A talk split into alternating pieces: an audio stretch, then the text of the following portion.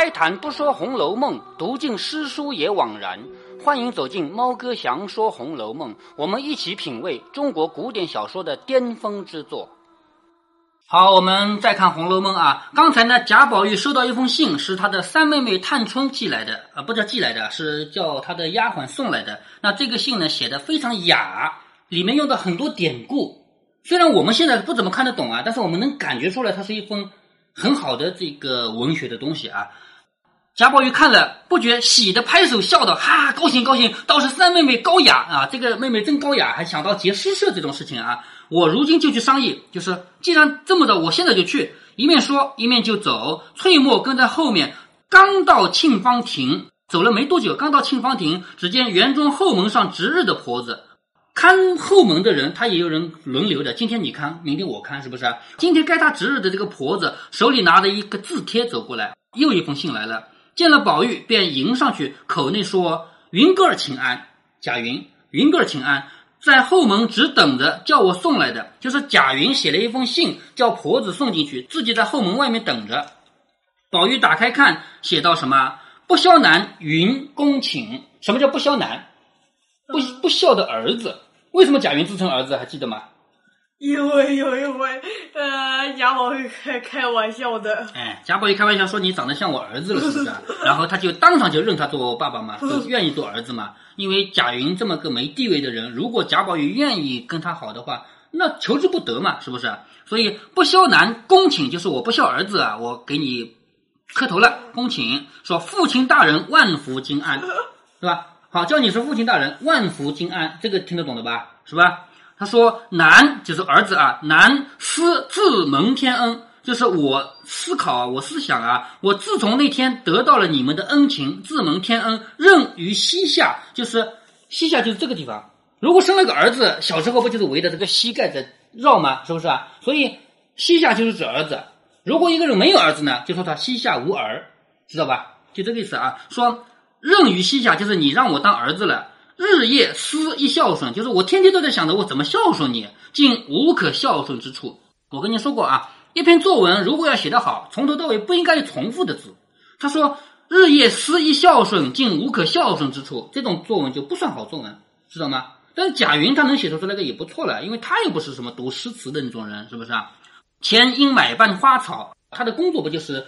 栽花栽树嘛，对不对？我前面去买办花草的时候，上托大人金福，就是我托你的福气啊，竟认得许多花匠，就是因为你的福气，我认识了许多种花的那种人嘛，并认得许多名园，就是我也认得许多好的园子，别人家的园子嘛，两处认得，认得许多花匠，认得许多名园，这个也属于不读书的人的结果。读书的人可以换一个字嘛，我认得许多花匠，我识得许多名园，不就行了吗？这就不重复了吗？对不对？因忽见有白海棠一种，我见到了有白海棠这种花了，不可多得。这种花很少的，不可多得，故变尽方法，只弄得两盆。我只弄到两盆这个花。大人若是男是亲男一般，就是你啊，如果把我当亲儿子的话，便留下赏玩。就是我这两盆白海棠，我是送给你的。如果你愿意把我当亲儿子的话，你就把花留下来。因天气暑热，恐园中姑娘们不便，故不敢面见。就是这么热的天，大家都穿的很少，我进来的话就不方便嘛，是不是？这里面都是姑娘嘛，所以因为这个事情，我就不来了。奉书恭体，并叩台安，就是我交一封书信给你，我给你磕头了，这个意思啊。下面南云贵书，古代儿子给老爸写信，要是写跪着写的啊，其实也不要正跪着写，对不对啊？但是落款得这么写。宝玉看着，笑着说。读他来了，还有什么人啊？就只有他一个人来呢，还是还有人来？婆子说还有两盆花就是就他一个人。宝玉说：“你出去说说，我知道了。难为他想着，就是表面上嘴上还要客气的，谢谢你想的啊，是不是啊？你便把花儿送到我的屋里去就是了。一面说，一面同翠墨往秋爽斋来。也就是说，他没有为这个事情停留，还是赶紧去三妹妹那里了吧？对不对？只见宝钗、黛玉、迎春、惜春都已经在那里了。”看来就是惜春写了好多封信，每人一封，别人都已经来了，是不是？啊，不是探春写哎，探春啊，探春啊，探春写了好多封信，给每人一封，他们都已经到了。众人见他进来，都笑着说：“又来了一个。”是啊，是又来了一个，对不对？探春笑着说：“我不算俗，偶然起了个念头，就是我这个人还算不俗的，还有点雅的吧，起了这么一个念头，写了几个帖儿，一试，谁知一招接到，就是我随便写了几封信给你们，结果你们都来了。宝玉笑着说：“可惜迟了，早该起个社的。就是想到这个主意已经晚了，早点就该起个诗社的。”黛玉说：“你们只管起社，可别算上我，我是不敢的。我们知道啊，整个《红楼梦》里面写诗，如果说谁写的最好，那就只有林黛玉了。但是林黛玉恰恰说：我不敢写啊，你们别算我啊，你们写我。还有个薛宝钗，对，薛宝钗也写的很好，但是薛宝钗和林黛玉两个人呢，经常是并列第一，要么这次你第一，下次我第一，都是这样的关系啊。但是林黛玉和薛宝钗他们俩说话风格不一样，林黛玉就是喜欢说，哎，你们别算我，我不会，就这样说。但是实际上写呢，你下面就知道，他写的是最快的，他不是说一早写好了交卷，不是的，他先在那儿假装没事儿，你们写你们的，我没事儿，等到就快要我结束了想，起之前，呃，贾元说是他出题的时候，嗯呃，很。呃，记得贾宝玉他头他三呃遍诗的功夫，呃，林黛玉就写出了一首诗。哎，对对对，他说你们写你们的，不要算我啊。迎春笑着说：“你不敢，谁还敢呢？”其实所有人都知道林黛玉是客气话，对不对啊？但是这个话呢，别人都不揭穿他，只有迎春揭穿，因为迎春在姐妹几个里面她是最老实的。宝玉说：“这是一件正经大事，大家鼓舞起来，不要你谦我让的，各有主意，自管说出来，大家评章。评章是指什么？我们一起来商量。宝姐姐也出个主意，林妹妹也说个话。宝钗说：“你忙什么？人还不全呢。”一语未了，李纨也来了。进门笑着说：“雅的紧，要起诗社，我自荐我掌坛。就是你们这么雅，你们要起诗社，那我来掌管。为什么呢？因为李纨读书是最少的，他也就比王熙凤多一点。王熙凤是真的不认识字，但是李纨是认识一些字的，但读的很少。前面介绍过啊，他只读了一些一点点书，什么《孝女传》啊、《烈女传》啊这些东西，只读了这么几本书，别的没读。他说：“我来掌管这个事。”他一定认识字。哎，对，前儿春天我原有这个意思的，我想了一想，我又不会作诗，瞎忙了些什么？也就是说，春天的时候我就想到过这一点的，但是呢，我自己又不会做，我忙什么呢？因而也就忘了，就没有说的。既然是三妹妹高兴，我就帮你们作兴起来。就是今天是三妹妹想起来的嘛，那我来帮你们管管。黛玉说：“既然定要起诗社，是他出题的吗？哎，对，他是这个诗社的掌管的人。林黛玉说：“既然定要起诗社，咱们就是诗翁了，就是咱们都是写诗的老人了，诗翁了。先把这个，他们都不老。先把这个姐妹叔嫂的字改了，才不俗。想要写诗，咱们就不要以姐姐妹妹呼，咱们就自己都起一个别的名字，这样的话才不俗，才雅嘛。”李纨说：“即是，何不大家起个别号，彼此称呼则雅？就是我们起一个别号。你还记得古代人是姓名字号吗？对不对？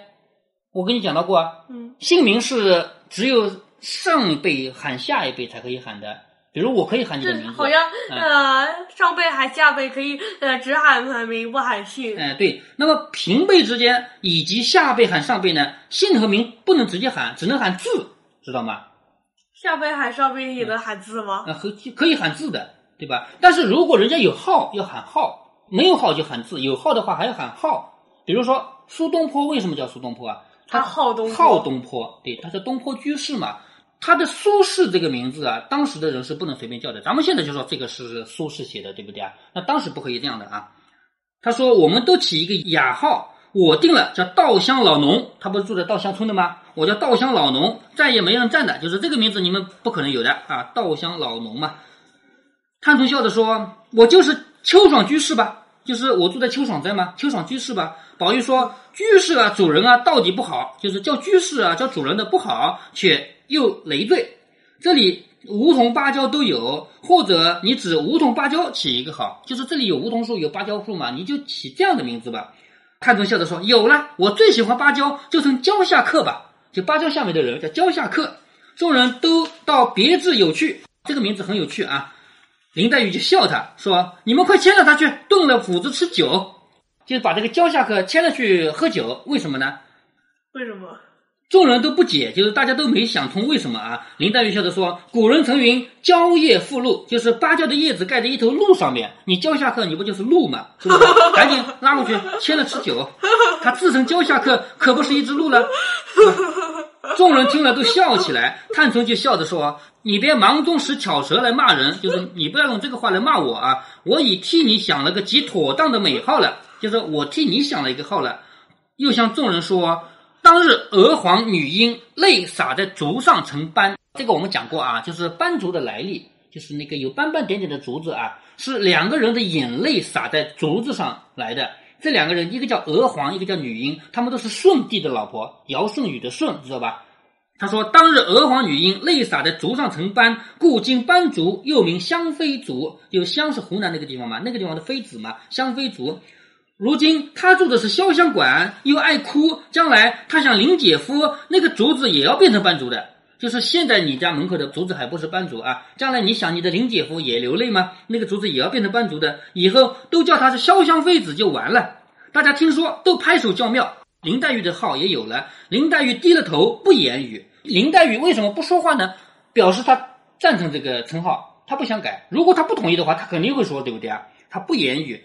李纨笑着说：“我替薛大妹妹也早已想了个好的，也是三个字。迎春、惜春都问什么？李纨说：我封她是恒无君了。她说恒无怨嘛，是不是？恒无君，不知你们如何？探春笑着说：这个封号极好。”宝玉说：“我呢？你们也替我想一个。”宝钗答道：“你的号早有了，叫无事忙，就是没事你最忙，叫无事忙啊，三个字最恰当。”李纨说：“还是你的旧号叫绛洞花主就好了嘛。绛洞花主他自己起过这么个号子是吧？你就叫绛洞花主吧。”宝玉就笑着说：“我小时候干的营生，还提他做什么？就是宝玉自己还小，小时候就给自己起了个外号叫绛洞花主。他说那是小时候想的嘛，你还提他做什么？”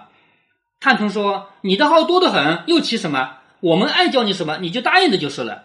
宝钗说：“还得我送你个号吧，有个最俗的一个号，对你最恰当。天下最难得的是什么？富贵。最难得的又是闲散。就是你看那些富人都忙得很，不忙他哪来的钱？是不是啊？你看那个闲人都没钱，他闲的嘛，他他就赚不到钱嘛。可是像你这个人，又富贵又没事干。”是不是啊？你这种人是最难得的，是不是？天下难得的是富贵，难得的是闲散，可是两样不能都有，不想你却都有了，你就叫富贵闲人好了。薛宝钗又拿贾宝玉开心了吧？贾宝玉笑着说：“当不起，当不起，倒是随你们混叫吧。就是你们就拿我开心啊，取了这么多个号就搞笑的，说你们乱叫去吧。”李纨说：“二姑娘、四姑娘起什么号？就是迎春和惜春起什么号？”迎春说：“我们又不大会作诗，白起个号做什么？”探春说：“虽如此，起一个才是。就虽然你说你作诗做的不好，那也起一个号呀。”宝钗说：“他住的是紫菱洲，就叫他菱洲吧。四丫头住在藕香榭，叫他藕榭就完了。好，这两这两个人的号就是跟他的地名有关的吗？”李纨说：“就是这样好，但续齿我大，齿牙齿的齿，牙齿的齿在古代指年龄，年龄的龄会写吗？会，左边一个齿，右边一个零，形声字。”为什么左边是一个齿呢？就是古代的牙齿指的是年龄，知道吗？因为从牙齿可以看出呃年龄。对对对。对了，嗯，就是说呃，那个马也可以通过牙齿看年龄。对对对，去持我大，就是论年龄我大，这是李纨说的话啊。你们都要依我的主意。管清说了，大家合意，我们七个人起誓，我和二姑娘、四姑娘都不会作诗，就是我李纨我啊，还有二姑娘是迎春，四姑娘是惜春，我们三个都不怎么会作诗，须得让我们三个人去，就是写诗的时候要评比啊，什么东西，你们把我们算在外面就行了，但是有事儿要交给我们做，我们三个呢各分一件事儿。探春笑着说：“已有了号，还只管这样称呼，不如。”不有了，就是我们都已经起了号了，你怎么还喊二姑娘、四姑娘？是不是？你要起喊号呀！说以后错了也要立个法约才好，就是以后要喊号，不能随便喊。李纨说：“立定了社，再定法约。我那里地方大，尽在我那里做社，就是我的稻香村啊，地方大，要写诗就到我那儿去写。我虽不能作诗，这些诗人竟不厌俗，我做个东道主人，我自然也清雅起来了。”就是我写诗是不行，但是我可以做主人啊！你们到我那儿去，那你们这么雅，我不也雅了吗？是不是？若要推我做社长，我一个社长自然不够，须得再请两个副社长，就是让我当这个诗社的社长，我还在请两个副社长。贾雨村哎，对，就请林州、藕谢两位学究来，因为出题限韵，林州和藕谢，你们两个一个出题目，还有出韵尾，还有一个呢誊录监场。就是另外一个呢负责抄写，负责监场，就是监考老师嘛，对不对？亦不可拘定了，我们三个人不做。若遇见容易写的题目和韵脚，我们也做。就是如果这个题目比较容易的话，那我们三个人也会做的。但是我们并不是每次都会做，是这个意思啊。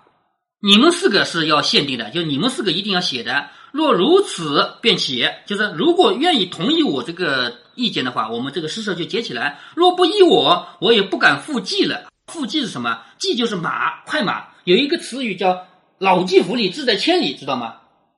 我不知道啊，不知道啊，就是一匹老马趴在那儿，它虽然趴在那儿不动，他是脑子里想的是千里之外，叫“老骥伏枥，志在千里”。这个成语指的是人啊，比喻嘛，说你这个人虽然今天还好像不在做什么，但是你内心的想要做的事情是大事情，叫“老骥伏枥，志在千里”。这个“骥”就是马的意思啊。说如果说你们不依我，我就不敢复记了。什么叫复记呢？就是一个小小的苍蝇，如果只要停在马背上，它跑一千里，苍蝇也跑了一千里，是不是？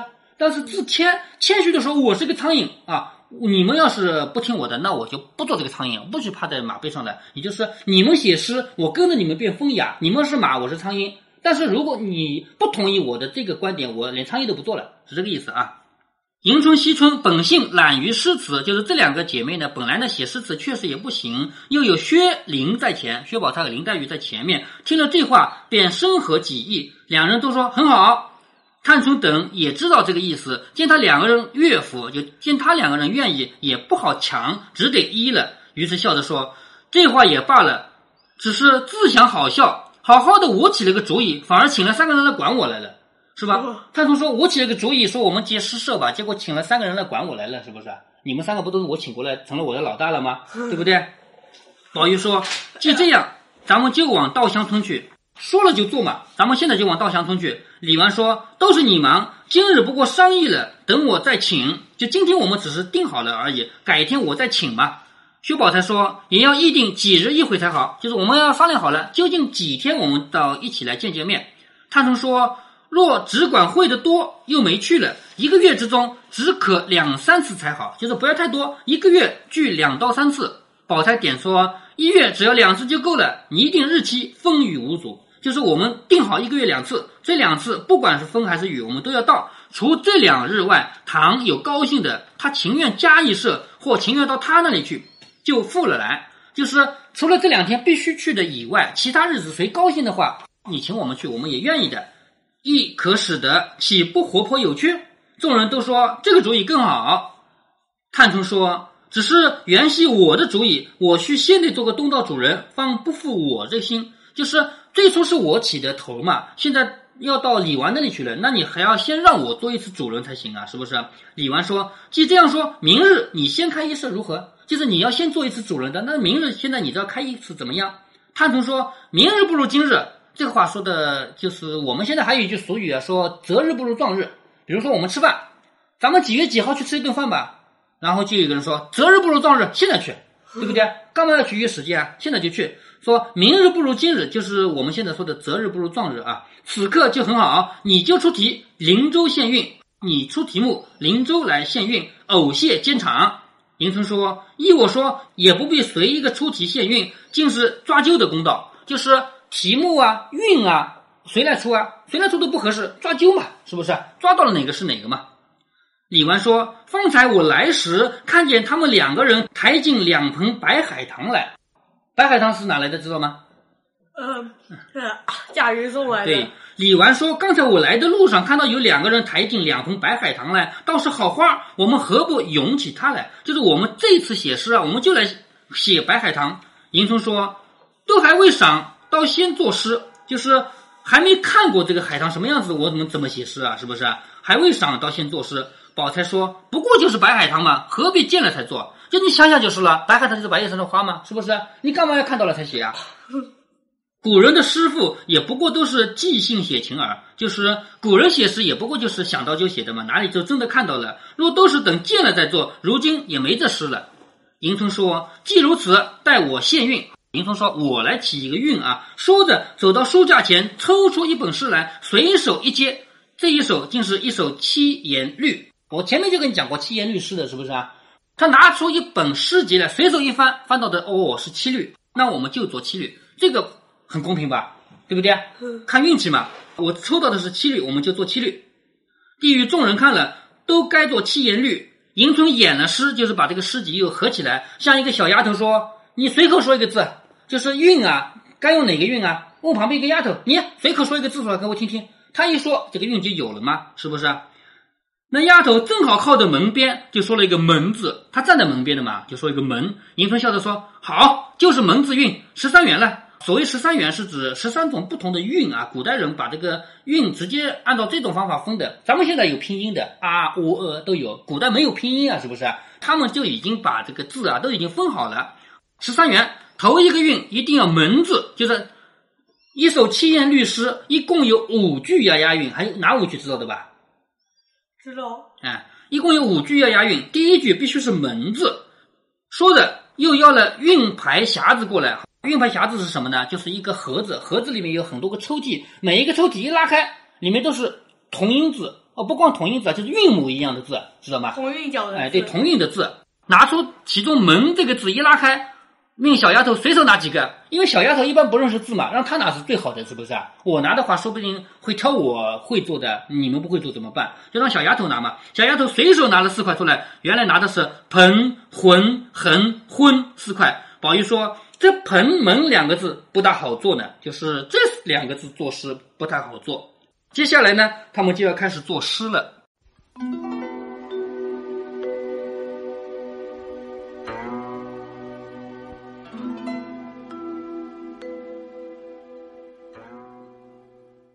红楼梦》里这群年轻的姐妹们要开始写诗了，那咱们就来聊一聊诗词。现代人大家都觉得古代诗词那是个无比高雅的事儿。对于现代人来说，只要能够背出几句，那就是有文化；如果是个小孩能背几句，那就是天才。大家想象一下这样的画面啊：你的小孩今年五岁，七大姑八大姨纷纷表示长得又好看又乖巧，会点什么吗？原来还会唐诗，来来来，背给我听听：“白日依山尽，对影成三人。遥知不是雪，低头思故乡。”哎呀，真聪明！你家的小孩真是个天才。其实唐诗宋词没有你想象的那么高深，会背几句也不代表聪明。如果背书代表聪明，那郭靖就是最聪明的一个。也许你要说了，会背当然不够，会写的就很牛逼啊。其实也不是，今天的你我把写诗当成高难度的事情，最大的原因还是我们自己不使用当年的语法。在当年，虽然诗不是人人能写，但是写诗也不是很难的事儿。诗人少的最大原因是读书人本身就少，基本上每一个读书人都会写诗，因为写诗所用到的语法就是他们当时随口就来的，只不过在字数和平仄上要符合他们当时唱歌的音阶高低和快慢节奏。我们现在人不写诗吗？其实也写，比如说唱 rap。那就是现代诗。我为什么把说唱 rap 称为现代诗呢？因为它同时满足上面的两大定义啊：一是用大家能接受、能理解的语法；二是符合音乐的节奏。你看不起当代那些说唱 rap 的人，你很看得起李白和杜甫，这里面有文化和社会的原因，这就不是我要强调的了。咱们中国的诗，从先秦时候流行的四个字起，到后来定型为五言和七言为主，是有原因的。因为五言和七言最符合三四拍和四四拍的节奏要求。在二零一九年秋天，猫哥回到我的老家去观摩了一场盛大的民俗活动。在那次活动的现场，我终于圆了一个多年的梦。我勇敢地走到那个直径有两米多的大鼓旁边。对那个老者鼓手说：“给我来敲好吗？”老者问了我一句：“你会敲吗？”我说：“你听一下就知道。”我这个细细的观察了多少年的人，认真的听了多少年的人，这一次是我第一次真正的敲起来。当然了，这种两米大的鼓啊，只有这样的盛大活动才用。平时的逢年过节，那个鼓啊，大不了就是半米啊。我在万众的中心，很从容的把鼓点敲得津津有味。为什么我通过看看听听就能敲呢？因为对敲鼓来说，就是敲对了节奏。这是什么样的节奏呢？其实就是每八拍为一小节，其中敲七拍，停一拍，一二三四五六七停，一二三四五六七停，一二三四五六七停。鼓手只要做这个事儿，其余的事情交给了敲锣的去办。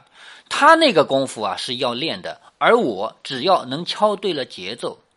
为什么说起这个事儿啊？大家有没有发现我刚才数的“一二三四五六七停，一二三四五六七停”这种节奏，你很熟悉呀？对了，我把数字换掉，你就知道了：日照香炉生紫烟，遥看瀑布挂前川，飞流直下三千尺，疑是银河落九天。如果您觉得猫哥的读书分享有益有趣，欢迎您点击订阅，这样您将在第一时间收到猫哥的更新提醒。